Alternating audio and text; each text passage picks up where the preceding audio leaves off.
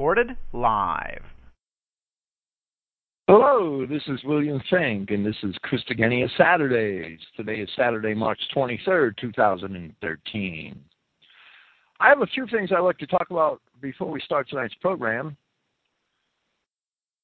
The um, the, there there there are people who who had hadn't made it in a long time to the Christogenea chat at talk show. It, it's well, it's at least one person right now.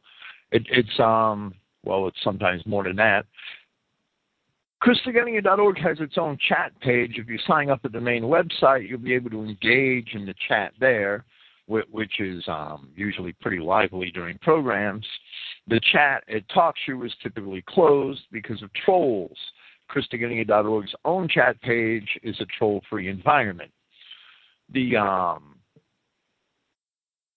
TalkShoe service is not necessary for Christogenea to operate programs. We have our own chat page. We have four of our well, we have five of our own streaming internet radio stations, ultimately, three of which will be devoted to live programs. Right now, it's four. I'm going to scale that back by one server, and that'll probably be done before the next weekend program cycle.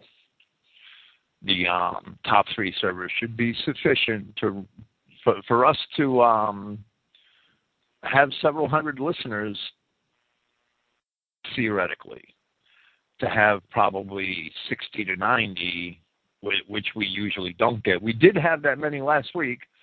At, at um, almost, we had about 80 listeners altogether between TalkShoe and Christogenea for the um, Eli James Universalism program, which I, I, will be talking about in a second.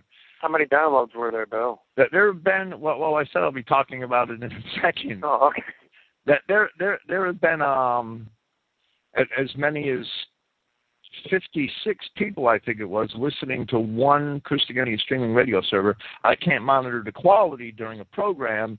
That's a problem. I hear sometimes the quality isn't good, sometimes it breaks up a little. Theoretically, each of my streams should support up to 128 listeners at once. I know that it doesn't work that way. I know the ISP isn't going to give me all the bandwidth that they advertise, and um, more bandwidth, you know, is expensive, and I just don't require. I don't. My, my demand isn't that high, so I, I, I would say that three servers should be plenty these programs, even without TalkShoe, which we might be looking at sooner or later, right? Okay, last week I did a program which I later entitled The Universalism of Eli James. I did it with Sword Brethren, who is here with me tonight. There were about three or four downloads short of 800 the first week for that program. I really pray that a lot of people that have listened to both Eli and I in the past listen to that program and realize why I had to split with Eli James when I did. Because he is a universalist. And universalism, I don't care how he defines the word, universalism is the belief that God extends his grace to all the world's peoples. That's the basic definition of universalism. Eli James tries to redefine universalism with some personal definition so that he could escape the label. It's that simple. If you change the definition, perhaps you could escape the label. Like well, Obama is not a Marxist. Shall I um, read briefly his text, his um, quote textbook definition, his little pet definition? Well, well, yeah, if you would like. In his um, article, which is available on his website, I believe this is his article, William Finck, race trader. He states, quote, textbook universalism teaches that all non-whites will be turned into spiritual Israelites at the judgment day. I have never taught any such thing, and William Finck knows it, end quote. Well, some, the, some Protestant churches do make boneheaded remarks like that, but that's not textbook universalism. Right, that's a pet definition of universalism. Yes, it is, so that he can escape the label. It, it's that simple. The man's a universalist. Christ said that nobody gets to the Father except through me, and Christ also said that he only came for the sheep. Right. And, and the goats aren't going to get turned into sheep. Well, well, absolutely not. And and when whenever we try to blur the edges and and and um, redefine things that Christ said explicitly and, and that the prophets say explicitly, well, well, then we start down a slippery slope, and and we we end up mainstream Judeo-Christian Universalists. I mean, there's that's the there's no doubt we cannot split hairs with Scripture. You're either hot or cold. There's no wishy-washy in the middle. It, it can't be. The race issue has to be perfectly clear. Christ was perfectly clear about it. Ezra and Nehemiah were perfectly clear about it. The prophets are perfectly clear about it. Well, you know, um, Wikipedia has a policy. Somebody like um, Grover Furr, that professor, they don't list him as a Marxist because he's not a self-declared Marxist-Leninist. So they won't let anybody add category Marxist, and they say that the person has to be a self-confessed Marxist before they can be listed as a Marxist. And someone pointed out, well, what if some guy said Hitler was great? He believes everything Hitler believed. He believes everything Hitler taught, but he doesn't self-identify as a National Socialist. They're still going to call him a white supremacist and a neo-Nazi. Right. It's a double so, standard. Eli can claim he's not a universalist because he, he just because he doesn't self-identify as a universalist, though he has all the hallmarks and all the teachings of a universalist. So it's it's a it's a right label. He's earned it. Well, we heard it from his own mouth last week, and I didn't want to dwell on this topic this week also, but I just wanted to make people aware of this program. I would like as many people in Christian identity to listen to this program as possible.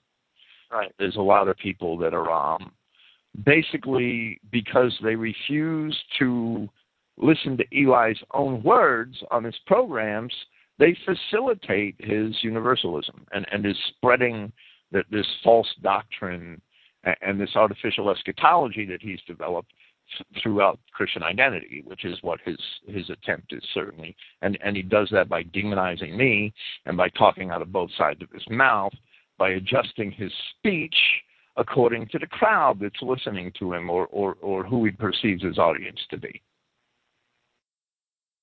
He's a chameleon. I have no doubt.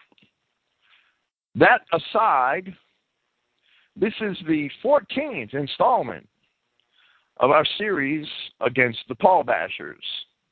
Having taken a short break from this lengthy presentation, we shall now continue with our redress of the Paul bashing articles of Clayton Douglas.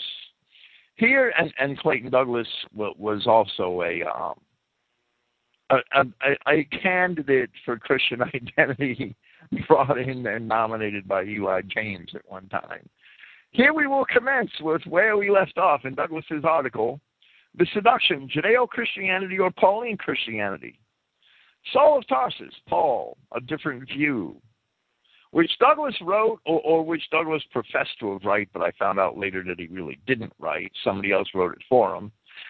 But he published it and he took credit for it, so he should take the blame and he published it in the December 2003 issue of his Free American News magazine. The material being presented here tonight first appeared in Clifton Emahiser's Watchman's Teaching Letters, numbered 99 and 100, which were published in July and August of 2006. I had written this material the previous February. It also appears at Christogenea.org as part of a lengthy compilation entitled William Finck versus the Paul Bashers. Does it merit mentioning that Clay Douglas worked with Eli James for about six months, supposedly learning the basics, you know, Identity 101, and he never once picked up on the idea that we speak about racial purity, and as soon as he found out about that, he split with Eli. So he was able to work with Eli for six months, and Eli didn't even drop a hint that we believe in purity and separation. Well, absolutely. He he worked with Eli James for quite some time, and in fact, it's longer than six months because Eli had made several appearances on Douglas's blog talk radio program under a pseudonym. Fred something or other. I forget the full name, and um, and that had been going on for quite some time. And Douglas came in and, and was actually professing to be Christian identity. And when he found out that I was a racist, and then he found out that most identity Christians are racists. He started um, basically blaspheming Christian identity and blaspheming the Bible and, and threatening to do silly things like beat me up. So I, I that that's Douglas. Um, if you could work with Eli James and, and learn Christian identity from Eli James and then be shocked later that identity Christians are racists, in, if I have to use the Marxist term, which I'm not ashamed of, then um, what, what's wrong with the teaching of Eli James? Because Christian identity is is it, it does espouse the belief that Christianity, or it should, that Christianity is 100% exclusive to a certain race of people. What's wrong with the teachings of Eli James? Bill, you're always begging the question. Right. It, it's um you know racial exclusivity, the racial exclusivity of the covenants, the racial exclusivity of the promises, the fact that only the Adamic man was born from above and the plain statement of Christ that unless a man is born from above, he shall not see the kingdom of heaven. I, I mean that doesn't forebode well for for um, the idea that we could share our blessings with non-Adamic races, no matter the reason, no right. matter who you believe created them. It doesn't matter. No matter what you want to think about their history, that their distinct um, that their distinct nature as, as races, whether they were created by God or not, it doesn't matter. They're excluded. They're excluded from all of the promises and all of the covenants. They're excluded from the context of the, the entire Scripture. And that's a foundational belief. And, and that's yes, that's a that that's an absolute foundational belief. And if we don't have that belief and that clear message, well, woe to you who are lukewarm. I mean, if you were hot or cold, I, I would that you were hot or cold, but because you're lukewarm, I will spew you out of my mouth. I'm not going to be lukewarm. I might make a lot of mistakes, but lukewarm isn't going to be one of them. All right. Reference 34. Clay Douglas states To be an apostle of Jesus Christ it was necessary that one be appointed directly by Jesus Christ. The original 12 apostles received their appointment directly from him. The word apostle derives from a Greek verb that means to send. It follows that to be an apostle of Christ, Christ must have sent one. It is clear from Acts when the eleven obtained a replacement for Judas, they understood that to qualify as an apostle, one must have been in the company of the disciples during all the time that the Lord Jesus went in and out among us beginning at the baptism of John until the day he was taken up from us. Acts 2:15. This one qualification excludes those who were strangers to the fellowship. Well, well, you, you know, earlier in this earlier in his article, Douglas described Paul of Tarsus as having, or, or Saul, I should say, he called him at the time, having um, pursued Christ and followed him and and and watched the group and and tried to follow Christ so that he could eventually assassinate him. So so does that make it strange? He should have known them pretty good, right? Uh, he should have known them pretty well, right? and he, he, I guess he's no longer referring to Judas as Iscariot as you, Judas Icariot. Right. What was that pet name he invented? Yeah, you know, here Douglas asserts quite a thought. Uh, yeah, right. Harrius and Iscariot, they were two different people, right? He, he, he, he. Um, I guess Judas had a split personality, and Douglas was what was and, um, identifying each one of them separately, right? And Emmanuel, or um, Yeshua Emmanuel is now Lord Jesus. Right. Yeah, yeah, right. His, his nomenclature changes throughout this thing. He bounces back and forth all the time. He can't make his mind up what he wants to call Christ, what he wants to call Paul. It, it's incredible. So there's a team of three or four rabbis writing, and each day a different rabbi takes over and writes a few paragraphs. Yeah, sort of like the Septuagint translation is like that in certain areas. What, if you're really careful and watch the names, what where different books in one book Canaanites are called Canaanites, in another book they're called Phoenicians. You, you know, which are they? And and at the time, sadly, most of the inhabitants of the Phoenicia, of Phoenicia were Canaanites, but they shouldn't have been calling them Phoenicians.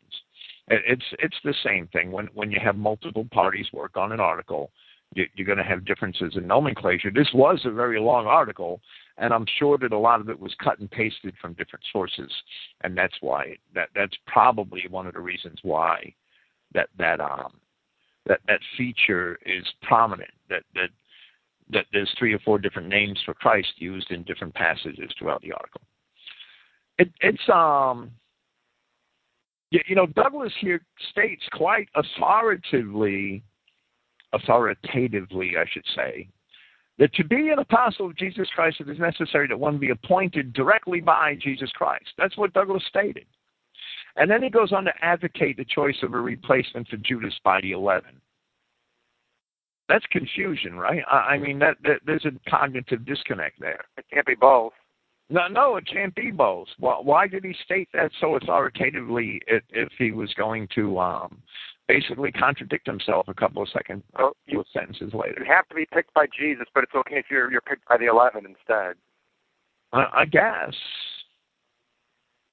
And that's you know that's that that's a feature of all the Paul bashing literature I've read, is that they do consistently contradict them, contradict themselves. Right, but usually they spread it out. So on page one he'll say something, and on page seven he'll say something completely different that doesn't go along at all with page one, and they're hoping you just don't remember it. Here they're doing it in the same paragraph, so they must really think their audience is so stupid they won't pick up on it. Right.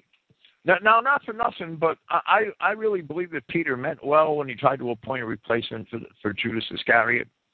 Mm-hmm. And I believe that he thought he was fulfilling the scripture, but the words in Acts chapter 1, verses 15 through 26 are Peter's words. They're not Christ's words. They're not. I mean, Christ didn't give those instructions for what would be an apostle.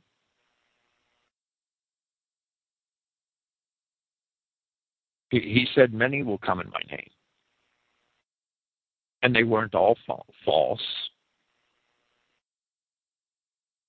The lots were cast in Acts chapter 1, and they were cast, and they had to fall. If you understand the casting of lots, the lot had to fall to either Matthias or Bar- Barsabbas. And, and the apostles themselves chose these two men. And sim- what, what I'm trying to say is simply because a lot was cast and it landed for Matthias, that doesn't mean that, that um, that that's the, the, the will of God that Matthias was appointed to that position. What became of Matthias, who, was appointed to, to replace Judas Iscariot among the twelve in Acts chapter 1? What became of him? Nothing. We don't read anything of him again. Nothing became of him. It, it seems to me that the folly of, of man to think that he could, re, you know, fill an office that that God would use it is evident right there because Matthias accomplished that. There's nothing in the early Christian writers that I've ever seen of this Matthias after this first Pentecost. He, he didn't do anything. I, I'm not saying he was a bad guy. I don't even know what he did. So, so what's um? He he was replaced, but it certainly wasn't. If God had had made the appointment, he would have. Um, it, it seems to me that he should have accomplished something. The man accomplished nothing. There's no there's no more record of him in in the scripture. So so I wouldn't. I, I think Peter meant well, but Peter's words it, it's it's often um, evident in the scripture Peter was just a man. And, and he didn't have an inside track on the will of God and the will of Christ. He had a mission to perform. And, and Christ told him in, in John chapter 21, I'm sorry, maybe it's later on in John, maybe, maybe it's it's the last chapter of John. Christ um, told him that, that he would struggle to fulfill the mission. He, he told him when he, when he was young, he, he girded himself and went where he wanted to, when he was old, other men were going to gird him and drag him to places where he didn't want to go. That's what Christ told him. I'm paraphrasing, but that's what he told him. So, so Peter, yes, he, he was an apostle of Christ. Yes, he was with him through his entire ministry. Yes, he had the um, the, the blessing of hearing most of the words that came from his mouth and, and of spending three and a half years with God incarnate, but which is wonderful. But Peter was also a stubborn man who often resisted the will of God and who often came up with his own plans. And that's fully evident in the scripture. It, it's fully evident in the scripture, and, and it's um, stated explicitly many times, right up through Acts chapter 10. Everything Peter was told, he had to be told three times. He could never get it right the first time. He had to he had to see the vision of the sheet three times to get it. That that he should and, and basically that was just a warning him that he should talk to the Romans who were about to knock on the door in the house of Simon the Tanner where he was staying. So so Peter was yeah, yeah, he was a an apostle and in a great position, but he his words weren't all inspired by God. He he he was a man like the rest of us. That's very clear in Scripture. And Acts chapter one isn't any different. Peter thought the office should be filled, so so they appointed Matthias, and Yahshua evidently thought another way, and and he went and and appointed Paul. Now, who w- was more instrumental, a man in the hands of Yahweh? The man that Peter appointed or the man that, that Yahshua Christ appointed? Well, we know nothing about the man Peter appointed for the most part, right? Well, well, right. He, what did he accomplish? There's nothing there. Well, maybe we'll get to um, reference 40 or reference 50 or whatever it might be, and Clay Douglas will assert that Matthias was a, a, a Paulite who was there to wreck the new faith, and yeah. he'd been erroneously appointed. Well, well, the man. I, I mean, I'm sure the man. We all have our role in life, and our role in life is assigned by God, and, and we're not going to do any more or, or any less than what He wants us to do. And I'm not disdaining Matthias. I mean, I'm not criticizing the man, but it's evident from later history that Paul of Tarsus was the glue that stuck that stuck the gospel of Christ to the lost sheep of the house of Israel. There's no doubt. Now, now, other people may have had that gospel fall into their hands, but that's not Paul's fault. Christ foresaw that. Christ foresaw that in the parable of the net. In, the parable of the net, it says that um, the kingdom of heaven is like a net when taken into the sea, pulls up every kind of fish. But that doesn't mean the bad kind are going to be kept. Only the good kind are kept. And the bad kind, they're not even thrown back in the water. They're just thrown into the ovens and burned in the fire. Of course, certain other CI pastors would would object to that and, and want to find a place for them in the vessels that the good kind are kept in. But that's not what the Word of God says. So, so we can't blame universalism on Paul when Jesus Christ himself had prophesied that universalism would happen. But in the end, only the good kind of fish are kept. Only the lost sheep of the house of Israel are kept. Matthew chapter 25. Would you like to read Douglas's next argument? Reference 35. Douglas states, one of these qualifications Paul could never meet, for he had never been in the company of the disciples during the ministry of Jesus. He was a stranger to them. Wait, I, I thought he tried to infiltrate them while plotting to assassinate them. Well, well, right. It's like his whole story changed halfway through the article. He, he didn't. He, he, you know, in the beginning, Douglas said that Paul never met Christ, right? And right. in the middle, Douglas has Paul following Christ around as an for the Pharisees looking to assassinate him. And, and now we're back to the Paul that didn't know Christ again. So, so if he's, if, well, well, in the middle, maybe he was calling him Saul, and, and maybe they're two different. yeah, they they knew they knew him as Saul. So if he's an if he's an ancient stalker, he can't very well sit around, you know, half a mile away with binoculars and drones and surveil Christ. If he's following him around planning to assassinate him, he's probably within 50 to 100 feet of him most times in the day. Well, well, this is the kind of logic that you see when when when Well, when somebody is just looking for every possible ad hominem attack to, to assault somebody with and, and to discredit somebody by, and and and in, in desperation doing that, you, you um, you, you know, one lie requires that you tell a thousand, and, and to cover up for the first one, and and it just snowballs, and, and even the best liars, it, it eventually catches up with them, right? You, right. you can't possibly remember all of the angles you need to continue all your lies and, and to have them hold water. It's not possible.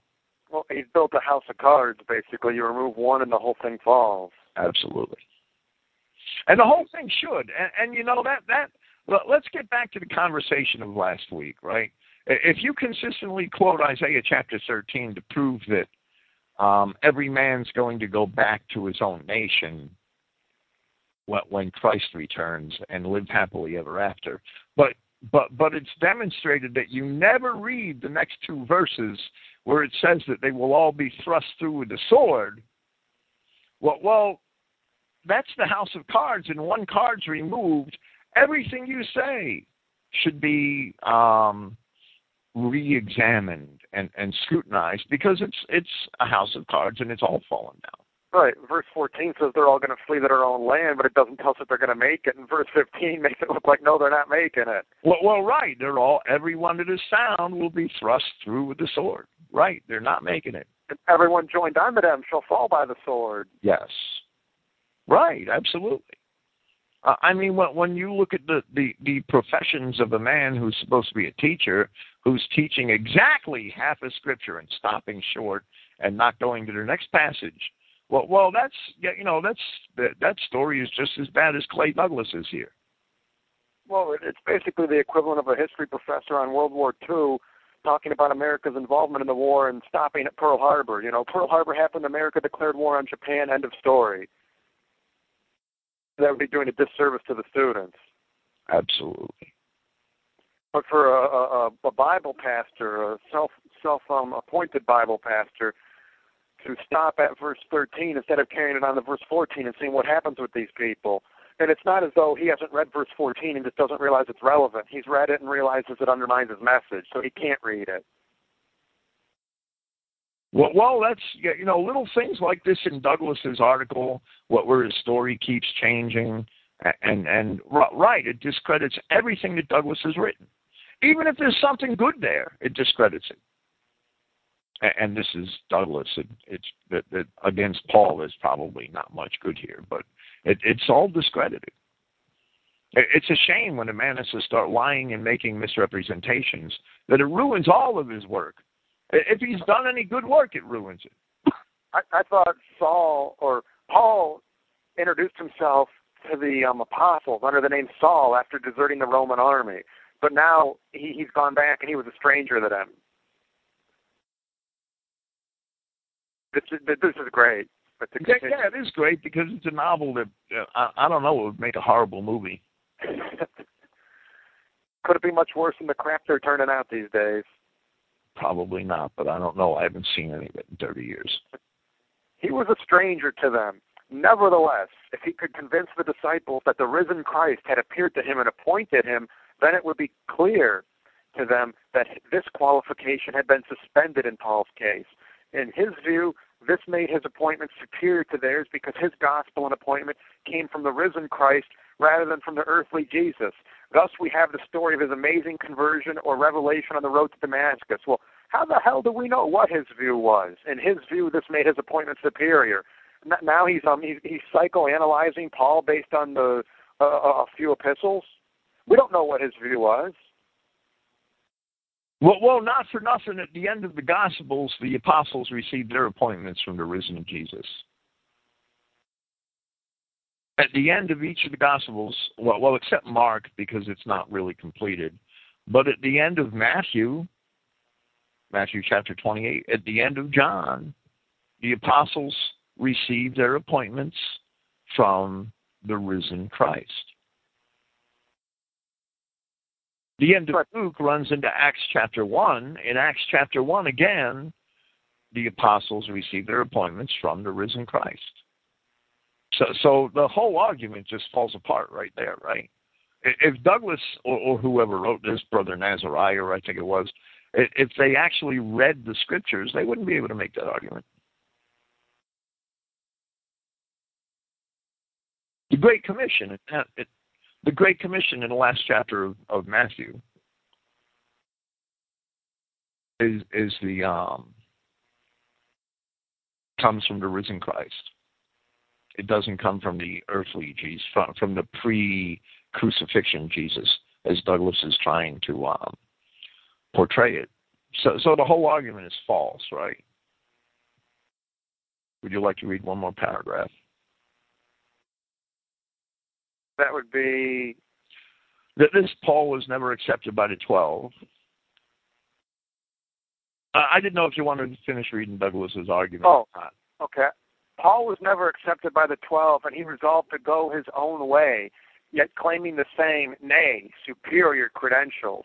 But he needed the favor of Jerusalem and the twelve to strengthen his ministry, and so he presented himself as having their favor and approval wherever he went. Well, if if there was a replacement needed, then it's not really the 12. It would be the 12 minus Judas, and there's there's no basis for this. We have no there's no historical, secular, or biblical record that he met with the 12 and they rejected him. So this is just more. It's just, I guess, artistic license is what the the Jew behind Clay Douglas would say. this is more than it, it's yeah, yeah. You know, all of the Paul bashers criticize the Road to Damascus event. They all do, and and and, the conversion of Paul from his error, and, and they try to um, claim that same attitude of the other eleven apostles that they would discredit Paul's um, miraculous conversion also, but they have nothing at all to base base the claim upon. Well, what is the base? Why does Paul? Why do Peter and John and James and these other apostles, who all wrote epistles, why do they need Clay Douglas 2,000 years later to show them the truth? They didn't see it. That they didn't see it for themselves. It, it, it's it's an absurd argument for Douglas to try to um, discredit that this conversion of Paul when the original apostles who knew Paul did not discredit it and they accepted him and, they even commended him. I mean, th- th- this is the biggest. And and Graeber also quoted Peter. In fact, Graeber claimed to have gotten his his spiritual sustenance from Peter. That when we covered the the Graeber portion of Graeber's Paul bashing material, that the um Paul was commended by Peter, and, and Douglas blatantly ignores that fact, even though Douglas quoted from that same epistle to Peter. So I'm assuming that Graeber got his spiritual sustenance from Peter and his doctorate from Harvard, and we'll never be able to verify either one. Well, well right. Paul was accepted at Jerusalem. It, it's very clear in Scripture. Paul was accepted at Antioch, where he had actually been. Um,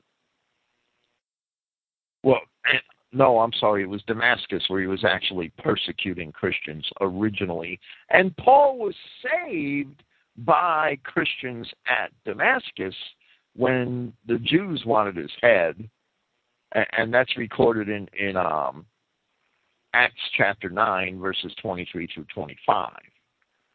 The Hel- that they were Hellenized Judeans, and, and the, the AV calls them Grecians. That doesn't mean that they were Greeks, it means that they followed Greek customs. They were Judeans that followed Greek customs. And, that they, the, the Christians at Damascus that Paul had once been persecuting, what which is spelled out in, in the book of Acts, they saved them. I, I mean, it, it's Douglas just wants to deny all of these accounts, some of which come from um, Paul's well, well, the fellow apostles or, or the the real apostles, as Douglas would put it, and, and he's he's just ignoring their testimony concerning Paul of Tarsus so that he could create his own. To the contrary, It, it's all dishonest. The Paul bashing, the, the Paul, all of the arguments of the Paul bashers are dishonest. But this is so blatantly um, dishonest. It, it's I don't know how anybody followed this stuff. I mean, there are people that followed this, and I hope that some of them listen to these programs. Well, keep in mind if Eve can be deceived, then we're certainly prone to being deceived. Well, right, but but it's um that this is that this is that there's no real substance to any of the arguments of the Paul bashers once the scriptures are taken and understood in context. The the testimony concerning the assembly of Ephesus was was discussed here earlier. I, would like to remind people of it because this isn't something that's too evident in Scripture. Douglas admits in, in um, earlier in this article that Paul of Tarsus founded the church at Ephesus. Douglas admitted that. Douglas said that. I didn't have to say it. Where Paul spent two years, and that's recorded in Acts chapter 19 from verse 10. It's clear from the account in Acts 19 that Paul did indeed found the Christian assembly at Ephesus, bringing the Holy Spirit and the gospel of the kingdom of Yahweh to the Ephesians. Acts chapter 19, verses 1 through 8. John wrote the Revelation 30 years after Paul's death. And so there is a plethora of evidence that, that I presented, that Clifton's presented some of it, and I pre- presented even more in, in the, the opening to the um, Revelation series, the commentary on the Revelation that I did two years ago. John wrote the Revelation 30 years after Paul of Tarsus's death. And that fact can be established in, in early Christian history, in all the early Christian writings. In the message to the assembly at Ephesus, Christ scolds the Ephesians because the assembly left their first love. And that that statement that they left their first love demands that Christ was talking about the gospel and the teachings brought to them by Paul because he founded that assembly. There's all sorts of verification of Paul's work in, in the scripture, in the Revelation, in, in not only in the in, in the epistles of Peter, and Clayton Douglas really well well really the Paul bashers aren't even cognizant of that. They really aren't. And and they're just hypocrites. Because they're fighting against that they're fighting against what they claim to be defending. They claim to be defending the, the works of the other apostles and Christianity as the other apostles saw it, and, and the other apostles and, and, and the revelation of Christ, they're substantiating the ministry of Paul of Tarsus.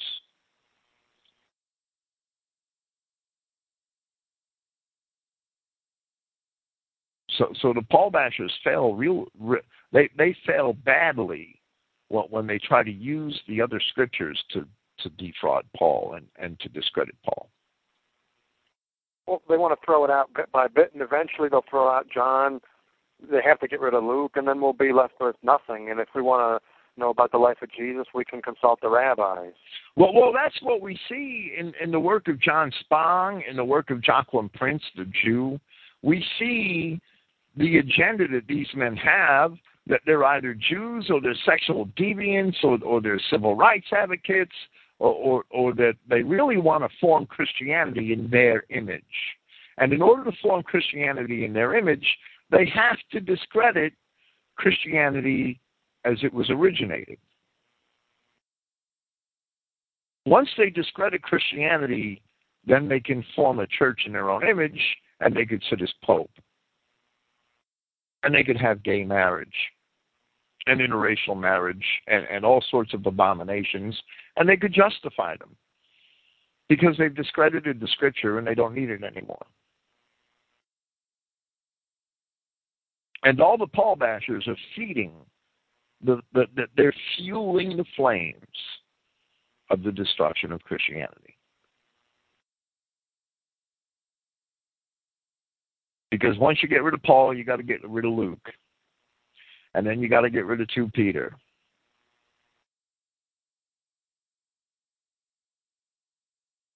then John can't be far behind because they hate John. What does that really leave then? Well, well, it, it, it really leaves not much. Matthew and Mark. That there's nowhere in Matthew or in Mark where homosexuality is condemned. You only find that you only find that in the New Testament in the writing of Paul. But you can't look at Mark and then twist anything he said to support universalism because Matthew I'm sorry, in Matthew it's clear that there is no allowance for universalism. I'm come not but on a lost sheep of the house of Israel. Not once you um not once you read the modern interpretations of Matthew fifteen twenty four, what you have things like the um the Good News Bible or the Living Bible. How about the Living Bible, Matthew 20, 15, 24? I come only to help the lost sheep of the house of Israel. Help? Yes. And, and then they take the Great Commission in Matthew, in the last chapter, in Matthew chapter 28, I think it is, and, and they say that, that all, all of the nations, well, they take the article out of that, they make it all nations, and they make it apply to all the world's races. Okay?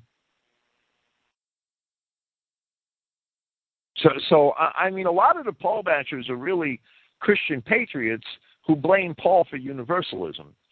But you could find just as many statements taken out of context, they're all taken out of context, that support universalism, that support the arguments of the universalists in all of the Gospels. You'll find them in all of the Gospels. You'll find them in the additional parts of Mark 16 that were added in later. You'll find them in Matthew. You'll find them in John. They abuse John 3:16. So should we discredit John because they take John 3:16 out of context, abuse it, and and use it to promote universalism? That's probably one of the most abused verses in the Bible. Well, well, yeah, it is. But there are verses in Paul that are just as abused and, and just as taken out of context. They're removed from context. They're mistranslated. The, the universalists love to take advantage of the mistranslations and exploit them. And, and the Paul bashers fall for it.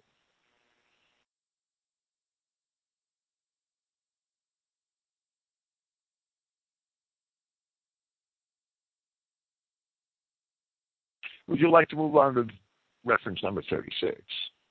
Reference 36. Clay Douglas states Paul will be the first one to set up small communal units, stabilized with a chief for each, as well as a hierarchy, a ritual, baptism, prayer, Eucharist, and a teaching.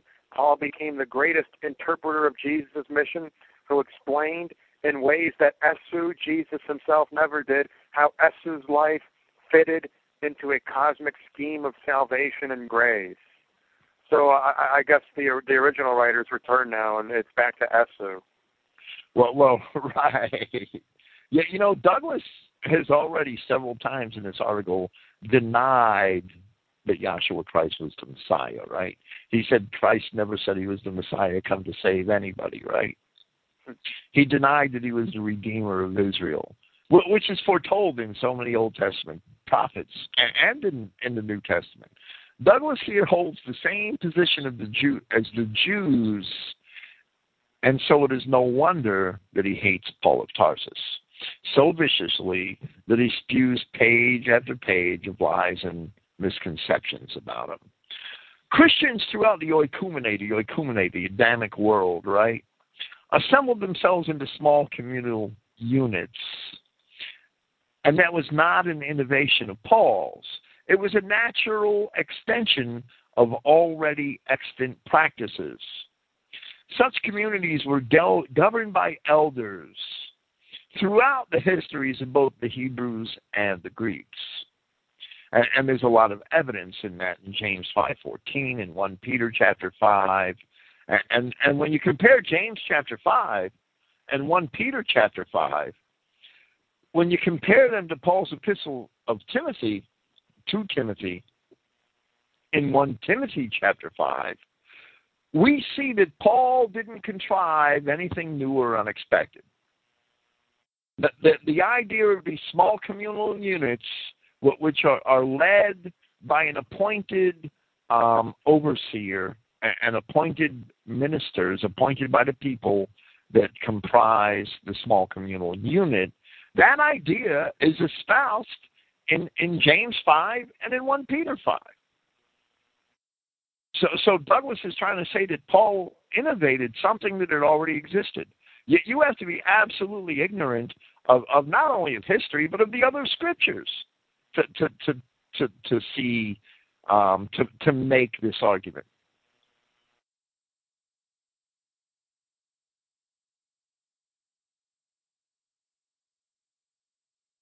The um, the Christian community governed itself. Elders were elected by the assemblies.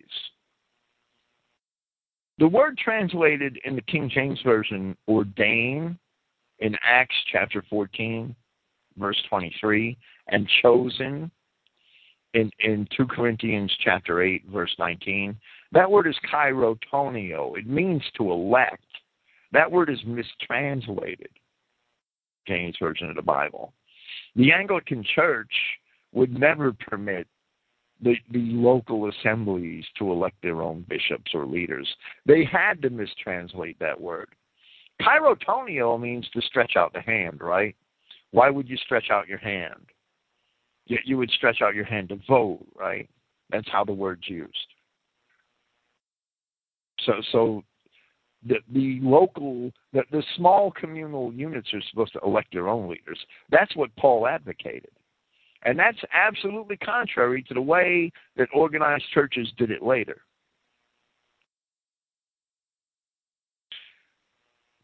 The elders that were elected by the people appointed bishops, or, or that word comes from a Greek word which means a supervisor.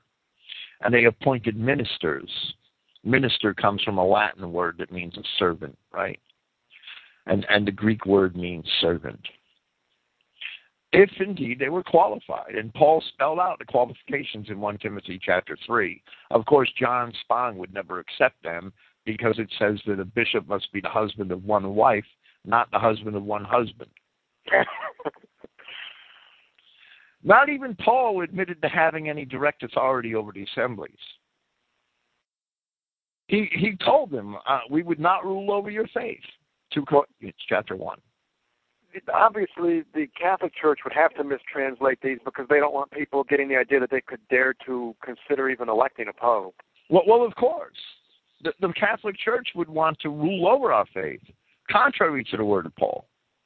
Absolutely contrary to the word of Paul. And the Catholic Church would want to appoint their own trained and and um, programmed bishops over the various communities in the world so that they could control them. So that they could keep up their false theology and, and, and all of their other lies and maintain all of their other lies and use Christianity for the cash cow that they've always used it for.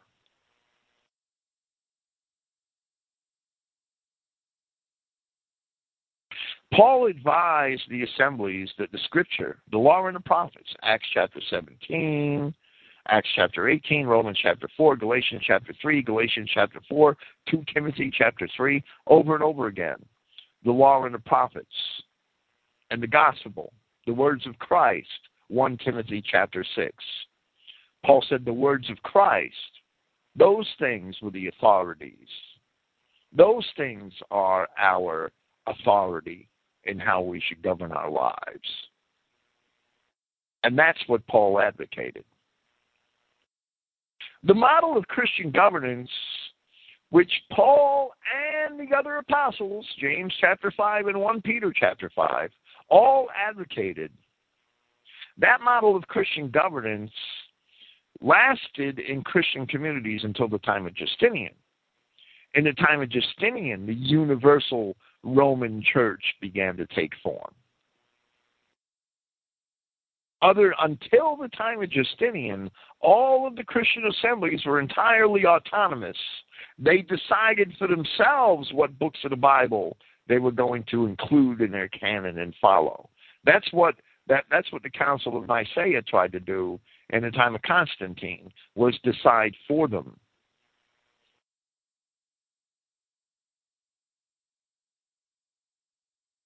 So all of that took place, all of that took shape hundreds of years after Paul of Tarsus.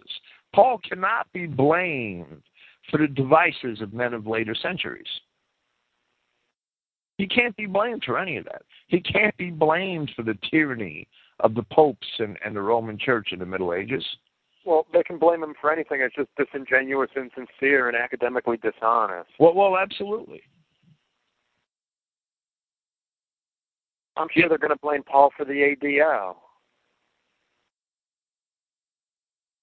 Well, well, he may as well. I, I mean, if you're going to blame him for all of this, that the um, the, the rituals. Paul didn't really advocate any rituals. Paul never advocated any rituals. Men perceive that as the the, the um, what what Paul says in in 1 Corinthians chapters, I think it's in chapter 11 or chapter 14. Men perceive that as a, a ritual. Paul didn't describe it as a ritual. Paul gave communion in um in in the last chapters of Acts on a ship. He he took the bread and raised it and gave thanks to God and split it amongst the, the fellow passengers. That was communion. That's the example Paul set. Because the church abused the words of Paul in some of his epistles and, and formalized a, a, a ritual out of something that was never supposed to be a ritual. Paul said that we should give thanks to God and, and eat and drink in memory of Christ at every meal. That's what Paul said. At every meal. And he said we should have those meals in our houses in 1 Corinthians. He said, Do you not have houses to eat and to drink in? Was that because the, the Romans and the pagans typically eat in a more communal outdoor setting? No, because the, the, the Greeks the, the Greeks would have these pagan love feasts, which turned often turned into drunken orgies at the at their pagan temples, and Christians attempted to mimic that. And the wealthier people would stock up on food and bring it to the bring it to the Christian assembly on the Sabbath day, and and other poorer people would, would do without. And Paul said to them, Do you not have houses in which to eat and to drink? In, in other words, there's no communion meal in the church. That that ritual is concocted, and and it was concocted by the the later men who would seek to rule over our faith. It was concocted by the professional priesthood that wanted to give themselves a reason to exist. Well, when in first century Christianity, there's no such thing as a Christian priest. There's no such thing as a Christian priest in Paul's Christianity. None whatsoever. You don't see the words. I mean, I've searched for it in the works of the, the, the ante Nicene fathers, the earliest Christian bishops up until the time of the Council of Nicaea. I've searched for the words Christian priest and can't find them. You don't find them until the fourth century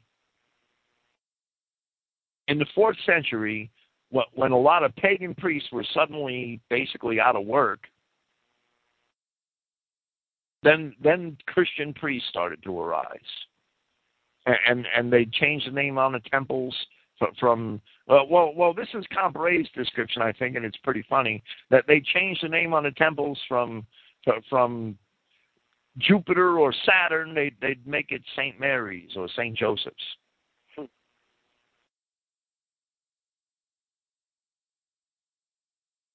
fourth century Christian priests. No Christian priests in the first, second, or third centuries. No. None of that can be blamed on Paul of Tarsus. And to do so is, is absolutely dishonest. And, and demonstrates one's ignorance of history. Or maybe they know history and they're just knowingly teaching a lie. I probably don't think Clay Douglas knows any history from before last week. Well, whoever wrote this, Clay Douglas is just the the smiling goyim face on this Jewish article. Well, well, right.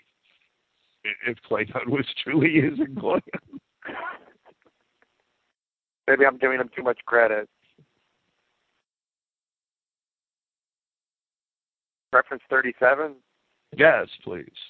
Clay Douglas states, in other words, Paul taught that Christians would enter heaven through faith, grace alone. Jesus Christ, Esu Emmanuel, had taught that Christians would be judged on their works. It is also of import that Paul Saul began to substitute the word faith for the required faithfulness, which is carefully outlined in God's laws of the Old Testament. Hence, Paul taught that Christians needed to be full of faith alone faith, trust, or reliance, a system of religious doctrines believed in, in order to enter the kingdom contrary to both God's laws, Old Book, and Esu's teachings, New, which clearly stated that faithfulness in the commandments and other laws of God, faithfully, loyal, reliable, honorable, exact, must be adhered to in order to enter into the kingdom. Faith is the belief in an idea or cause. Faithfulness is following through on that code or credo with exacting actions. So we've gone from Paul to now Paul slash Saul. We've gone from Lord Jesus to Esu, and now it's Jesus Christ slash Esu Emmanuel. So it looks like the second writer is back in the room. well, well, you know, Paul was quoting Habakkuk two four, but when he said in Romans um, one seventeen that the just shall live by faith, he was quoting the Old Testament prophets. He was making an example from the Old Testament prophets.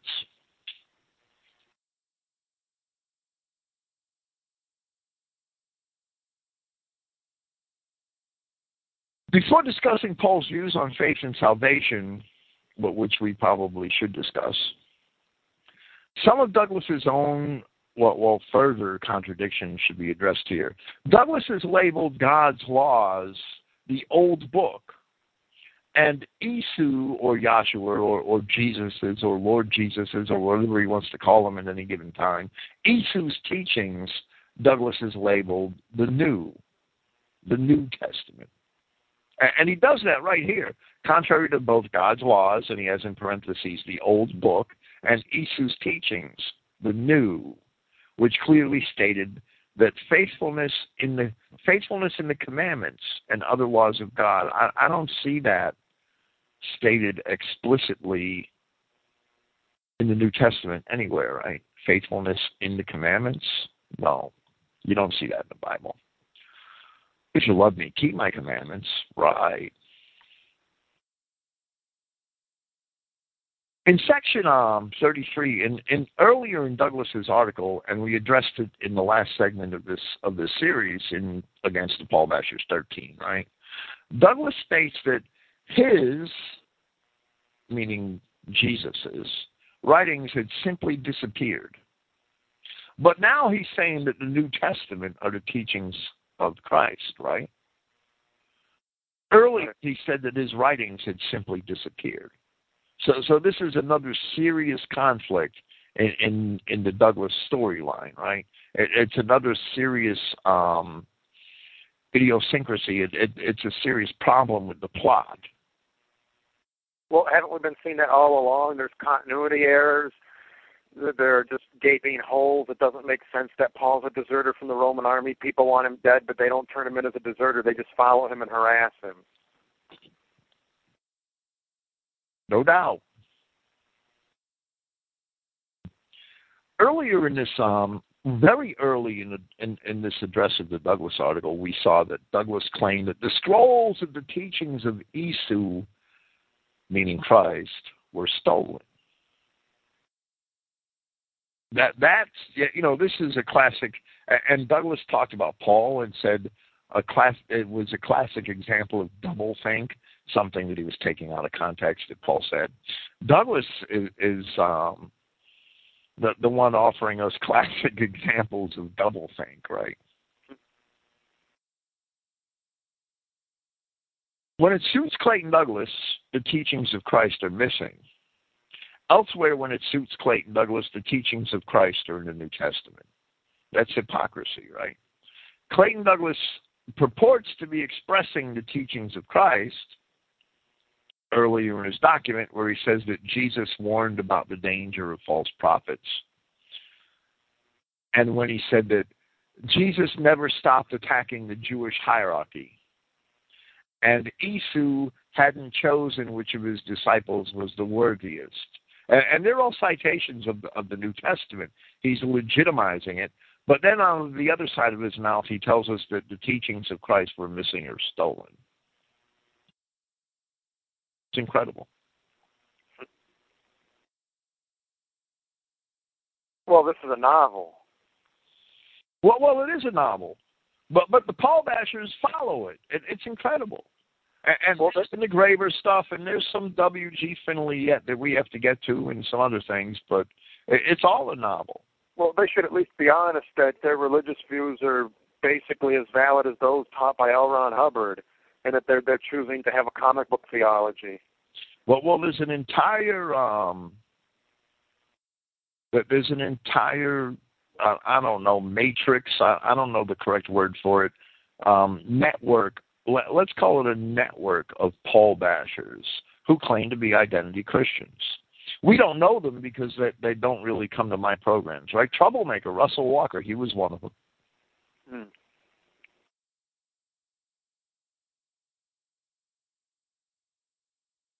Well, they're basically one-issue clowns, aren't they? Well, well, a lot of them are. A, a lot of them are, but but some of them are, are um, well, well, some of them we would like to think are more intelligent. Right, but anyone who wants to promote Ephraim Scepter, they're an idiot, and I don't have time for them. Well, well, the creator of IsraelElect.com, IsraelElect.com was the the most popular Christian identity website until I got out of prison, and um, and I'm just being honest. It, it's Christogenea is far more popular now. But IsraelElect.com was the it sat at the top of the Alexa rankings in Christian identity websites for a long time, and it was the most visited, no doubt. And it um the creator, the the, the gentleman that created it is Paul Basher. Right, but as far as the Ephraim scepter, I mean, it, it says clearly in plain language, Judah has the scepter. End of story. There's nothing to debate. Well, well, right, and and that's a, a separate issue, and, and um, they attack Paul for that too, for for purporting that Christ is of the tribe of Judah. But Paul bashing, yeah, Paul bashing is is um, it's sad, and, and to me, it's very unfortunate, and and and it's disappointing that that I found so many Paul bashers in Christian identity. Paul was the first Christian identity teacher. Right, and I think some of them are pretty well intentioned. They think Paul's a universalist, and they just have to get rid of him, or else it wrecks the whole message. So they're they're doing their best to get rid of him, but they don't realize they're wrong. Well, well, there are some like Graver and Douglas. They're not well intentioned. Because Paul was actually very, very much an Israel exclusivist, and I would invite Paul bashers that, that simply think Paul was a universalist to study my translations of Paul. There's no way he was a universalist. His there, there are too many things that are taken out of context by, by the universalists, but there are also a lot of mistranslations. I found more mistranslations, blatant mistranslations. Verbs translated, nouns translated as verbs, verbs translated as nouns in Paul. I found more of that than, than in, in the whole rest of the scripture, in the whole other three quarters of the of the New Testament when I translated it. An, example is the word alienated. That there's you know Christ, Paul tell Paul tells the Ephesians that they were alienated from, from the covenants, from from, from the um, the citizenship in the kingdom. They were alienated from it. And the King James took that verb and translated it as a noun and has Paul telling them that they were aliens. And there's a huge difference there. Between being alienated and being an alien. Yes. If you were alienated, that means that you were part of something. Paul's talking to dispersed Israelites. But if you were an alien, that means you didn't have it to begin with, right? I mean, that could be interpreted in several different ways, but basically it intones that you didn't have anything to do with it to begin with. There's a huge difference there. And, and, there's a whole bunch of things more subtle than that. Methods of, of translation which are used and, and things that are mistranslated. In um in, in two Thessalonians, I, I think it's in the beginning of chapter three. Paul says that um the faith is not for all, and the King James says that all men have not the faith. There's a big difference there. Well, if the faith is not for all, that seems to suggest there's exclusivity. And if not all men have faith, that just seems like it's a it's an unfortunate temporary condition. They don't have faith, but maybe they'll have it in a month or two if they just hear the message the right way. Well, well, exactly. And, and the big problems with the King James translation is that the word man and the word the verb, which means to have, they're not found in the Greek. They're not found at all in the Greek, and and only the word man is in italics. The verb in the King James translation is not in italics. Totally dishonest. It's a totally dishonest translation. They added two words that they, they, they made it look like they only added one, and neither of those words are in the in the Greek. And the Greek clearly says the faith is not for all, which is an exclusivist statement. It tells us that Christianity is exclusive to certain people and others it is not for. That they're excluded. The sheep and the goats, the wheat and the tares. In the context of the passage, that's clearly what Paul's talking about. It's there's a lot of little things that make it look like Paul is a universalist, yes. And they're all mistranslations taken out of context.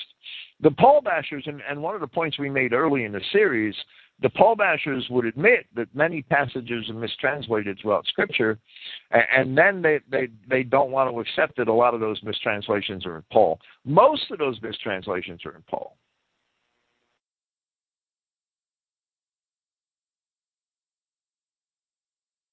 I found a lot.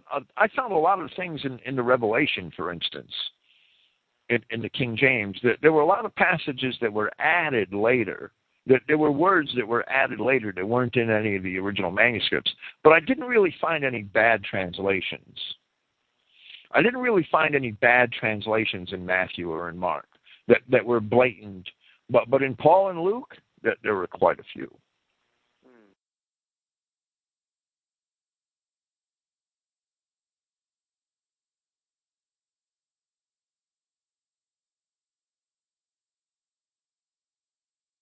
Okay, would you like to um, proceed with the second part of reference 37? 37b. Clay Douglas states, For by grace you have been saved through faith, and this is not your own doing, it is the gift of God. C.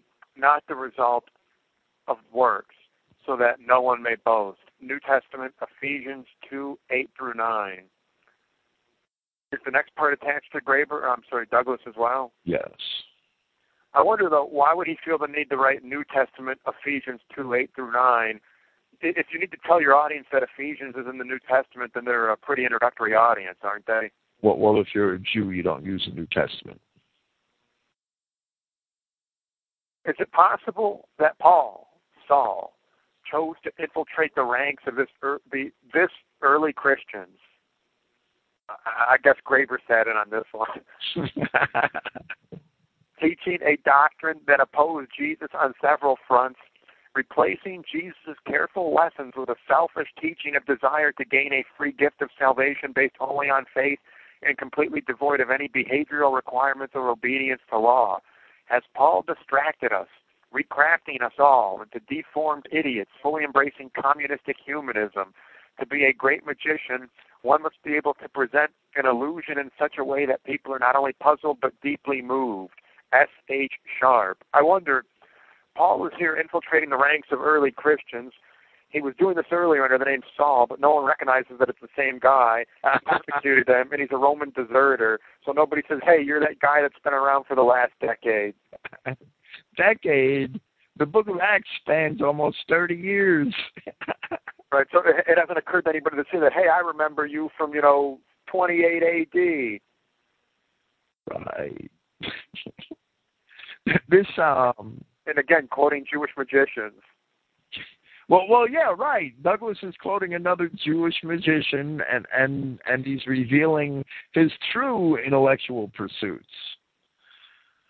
But claiming that Paul would have us embrace communistic humanism is another obviously hypocritical act on Douglas's part, since Douglas made himself a disciple of John Spong, quoting all of John Spong's work in opposition to Paul of Tarsus, and John Spong was voted Humanist for the Year of 1999. And Spong boasted about that on his website. Now, Spong is Humanist of the Year, and he boasts about it. And then we have creeps like Arlene Johnson, who's the International Woman of the Year. Where do these people come from? Why are they here? Well, well, you're absolutely right, but but you know that's because Arlene Johnson was another acolyte of Eli James. She listened to Eli James for years, and, and then she promoted Negroes on her website as pen pals to white people, and those Negroes were in jail for murdering white women. Right.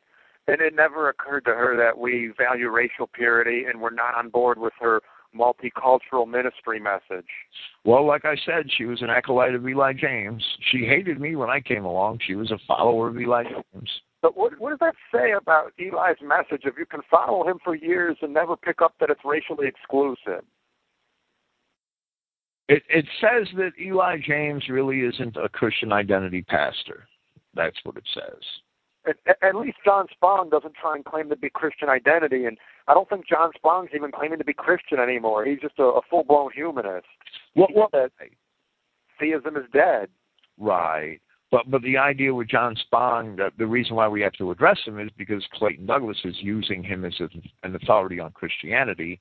The man is marginally a Christian. He's not even a Christian, and and he's a sexual deviant, and he's basically a communist. He's the communist. He's the self professed humanist. And Douglas is criticizing Paul for being a, a communistic humanist when he's using a man like John Spong to discredit Paul. That's absolutely hypocritical. So why don't we just get the head of the um, Communist Party of the Soviet Union on and say, well, um, sir, would you please tell us about how Paul was a communist? According to Karl Marx, Paul's no good. He's a humanist. That, that's very hypocritical. Well, well, Douglas is is um, well, well, he's trying to pull off a magic trick, right? He's trying to destroy Paul of Tarsus with the utterances of a cast of Jews, antichrists, liberals, and sexual deviants. And, and they're a rabble. Yeah, yeah, right. They're the sort of people that he's quoted throughout his articles. A motley little crew. Yahshua Christ told us we would know them by their fruits. Well, this almost reads like a comedy script. I, I couldn't make this stuff up. This is rich. I mean, we, we should print this out and send it to Comedy Central. Although they'd probably steal it and we wouldn't get any royalties. Right. Now, now there's there's more than a sleight of hand be, being pulled here. That There's a lot of errant readings of Scripture also, right?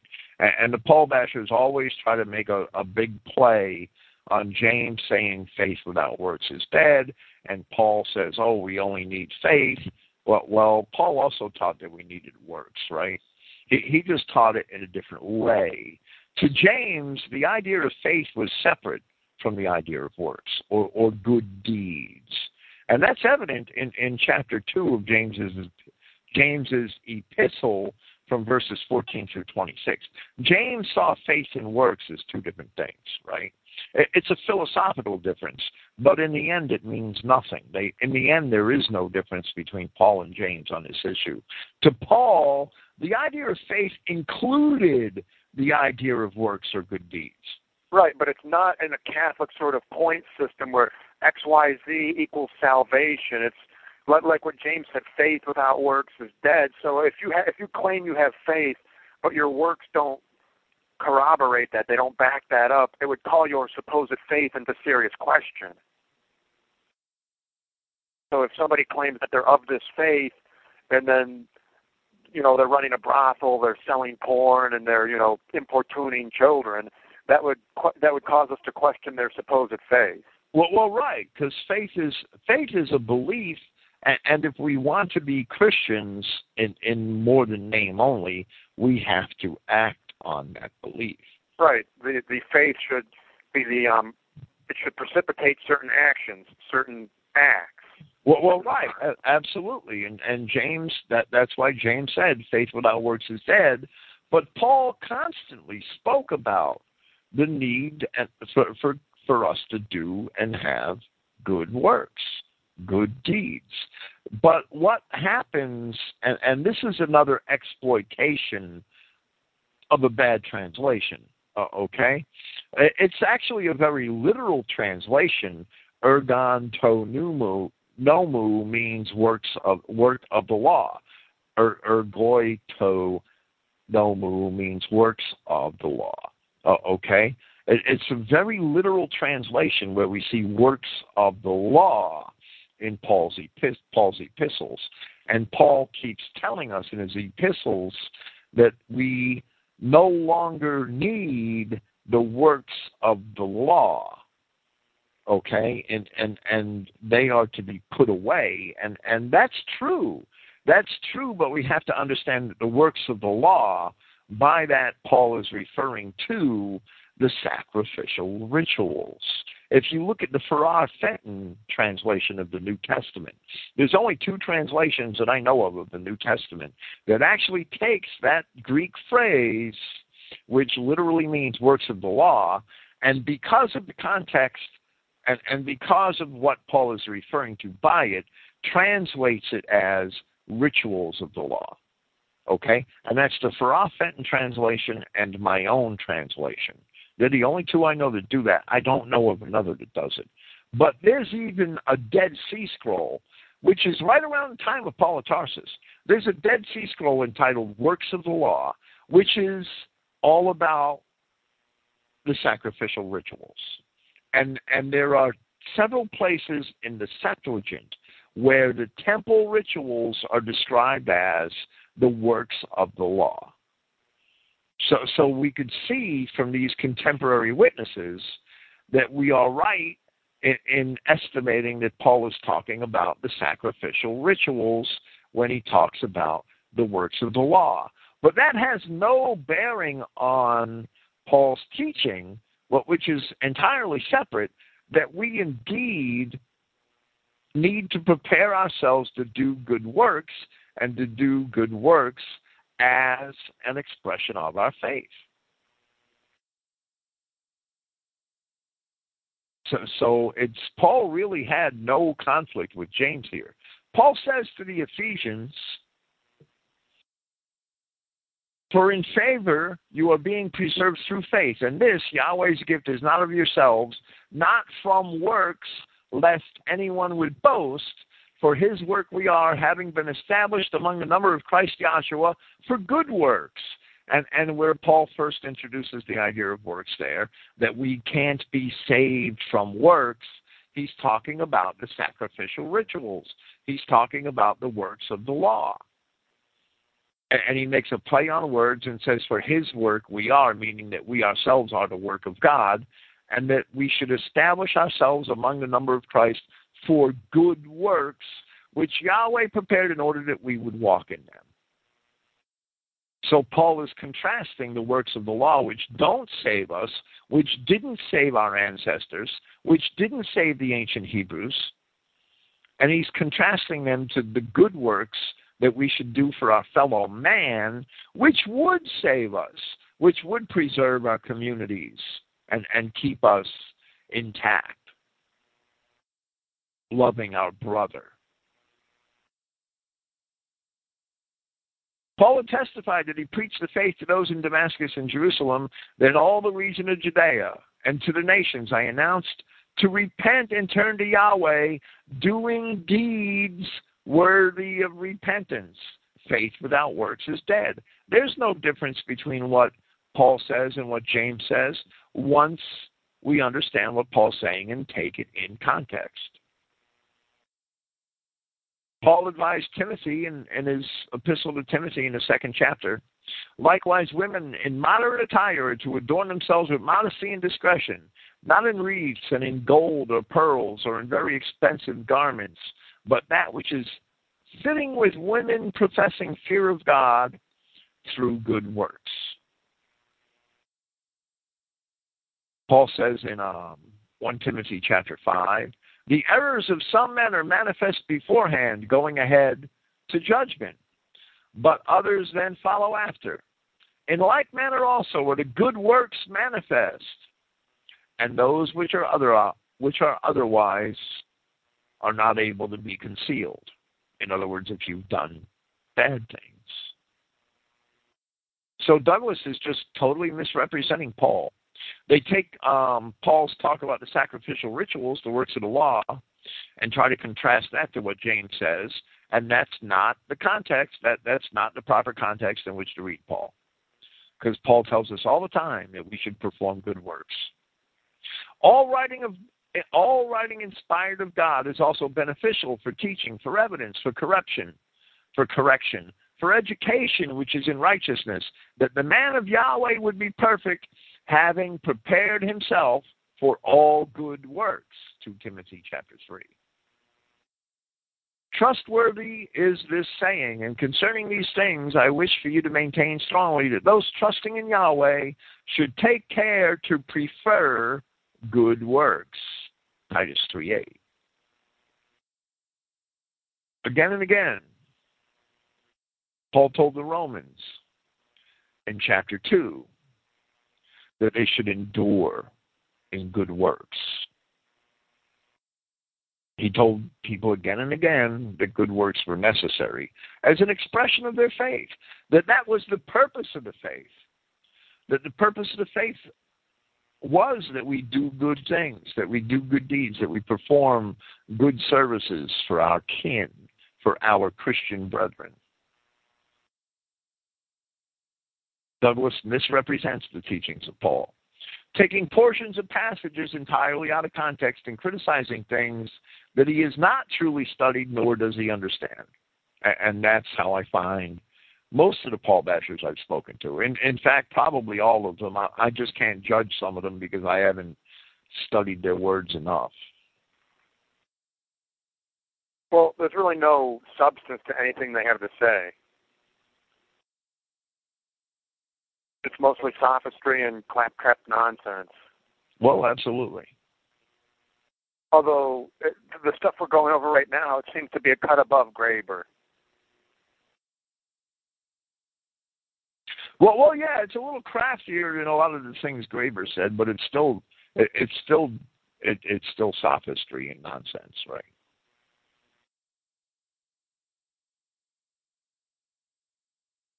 Grace. I don't like to use that word grace in my translation. but the word charis, which is the Greek word charis, may mean grace. It also means favor, and to me, that's much more appropriate a use in the New Testament. It's much more appropriate a translation. On occasions too frequent, much too frequent to, to list, Yahweh promised salvation or preservation to the children of Israel all throughout the prophetic writings. These promises were made despite the sins committed by the children of Israel. If all those who have transgressed the law or who have failed to love their brethren were to be destroyed, Abraham could never have descendants as the sand of the sea, which cannot be numbered. And he may not have had any descendants at all. The promises made to Abraham, Isaac, and Jacob were made regardless of the behavior of subsequent generations. And Yahweh must have foreseen their behavior, he being God, right? The promises of preservation or salvation to Israel were made without condition. The promises to redeem Israel were to all of Israel. And so Paul says, All of Israel shall be preserved, quoting Isaiah. And his teaching is in accordance with the prophets and the parables of Christ. Israelites who, in the end, have no lasting good works are left with no reward. as Paul explains in Luke.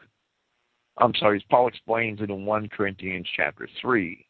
And as Luke intones, well, well, as Christ infers in a parable, which is reported in Luke chapter 19, verses 11 to 27. Israelites who are the sinners, Israelites who are sinners are not admitted into the kingdom, as Paul teaches everywhere.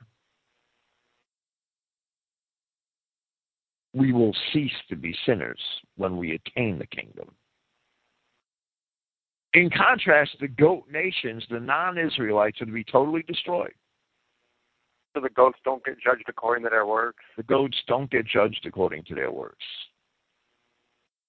Now, what if there's a hybrid? It's a half goat, half sheep.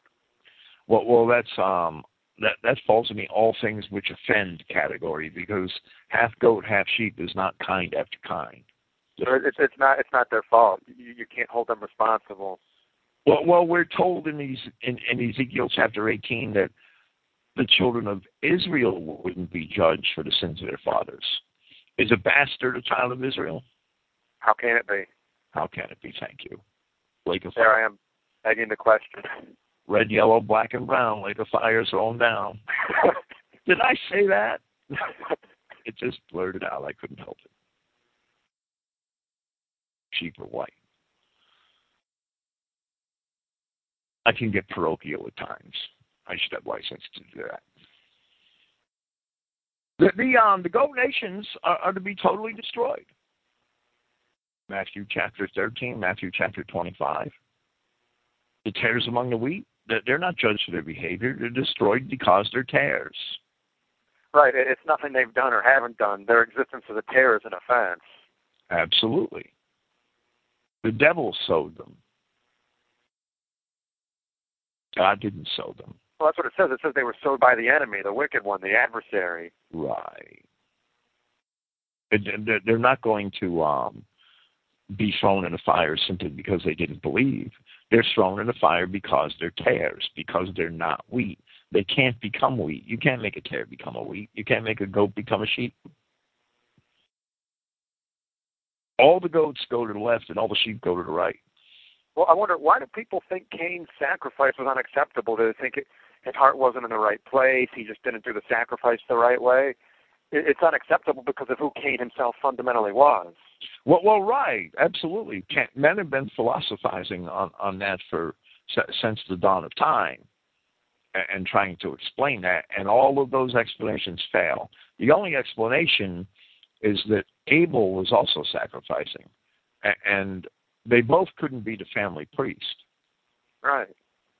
And I guess some people would have us believe that God is some arbitrary jackass who said, well, they're both great. They're both Adam and Eve's kids, but I'm just not going to like this one. I'll like this one instead. Well, obviously, God knew who Cain's father was.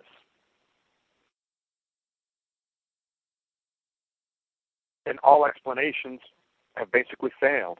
Well, well, there's nothing in Scripture that says that the serpent was was educating Cain for years and made him a bad person. Okay, Cain was of the wicked one because he was of an illegal union, a union which transgressed the law of God, and therefore he could never be accepted. He was challenged to do good, and and he went out immediately and killed his brother. In the next passage. Yahweh has always challenged his enemies to do good. The lesson to us that They can't. it possibly ever do good. How can ye accustomed to do evil do well? Exactly. Can a leopard change his spots?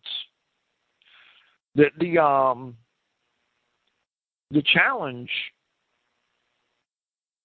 to do evil, the, the challenge to do good, which is um what which Cain is confronted with, John the Baptist again challenges it. He calls them a race of vipers, a race of serpents, and and and challenges them to do good, and they can't do good. Paul of Tarsus challenged Herod, and and Herod evaded the issue and said, "In brief, do you persuade me to be a Christian?" Paul was challenging him based upon the law of the prophets, and Herod, the typical Jew snake, evaded the question. He evaded the challenge with a question. That they're challenged all throughout Scripture to do good. The enemies of God, they can't, and, that's what we should see from that. That's the lesson that Christians should realize from those challenges, from the challenge to Cain to the challenge of, of John the Baptist. There's probably a few challenges like that in the Old Testament scriptures that I missed. That there's the challenge of, of Paul the Herod. We should learn from those challenges that the enemies of God can't possibly ever do good. Right. It's it's more of a rhetorical challenge. Right, absolutely.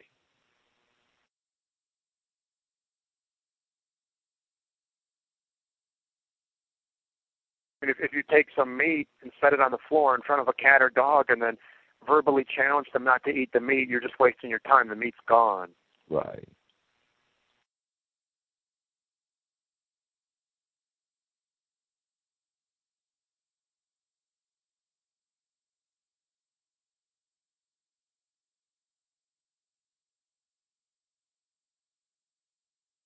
Well, the mystery of the mystery of iniquity is certainly genetic. And, and it's not Paul's fault that all those who failed to see that the pure Abraham, the pure descendants of Abraham through Isaac and Jacob were favored simply because of their genes, also failed to distinguish the fate of the Israelites, good and bad, from the fate of the bastard races, among which are the Jews, and, and the fate of all the non Adamic races. Paul took the, his message only to the lost sheep of Israel to those nations which were descended from Abraham, which all of Paul's epistles demonstrate, every single one of them. He never took those that, that message to anybody else.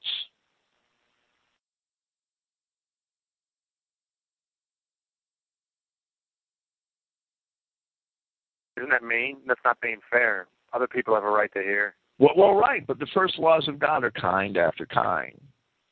Noah was chosen because he was perfect in his descent, perfect in his generations. Was that well, fair?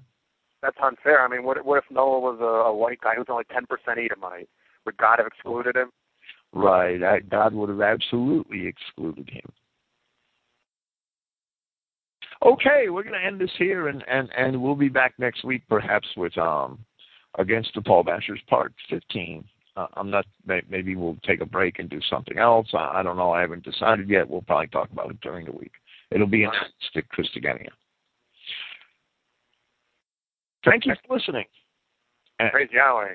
Praise Yahweh, of course. And I think what we've demonstrated once again, the Paul Bashers don't have a leg to stand on. They don't have a hope and they don't have a prayer. Well, well the Paul anyway. Oh, and I've said several times at the beginning of the series, if any Paul Bashers listen to the series that think they know something better, that think they could do better, that they're welcome to send me an email, info at christogenea.org, and list their points, or, or even offer to make an appearance here, and we'll talk to them as long as they could do it rationally. I tried to talk to a Paul bashing um, clown, I'll call him a clown, named Jerry Kirk at one time, who appeared on, on the Christogenea chat server. And Jerry Kirk refused to engage in a discussion. He just tried to ram a very lengthy diatribe down my throat, and um, I, I had to boot him off the server. It, well, you see, the key word there was rational. Right. The key word is rational. Or, or send me a list of points that they think, but where they think that the epistles of Paul are in error or, or fail, and um, we'll, we'll discuss them. We'll discuss them in this broadcast because um, Paul of Tarsus was certainly exactly who the Scripture says he was.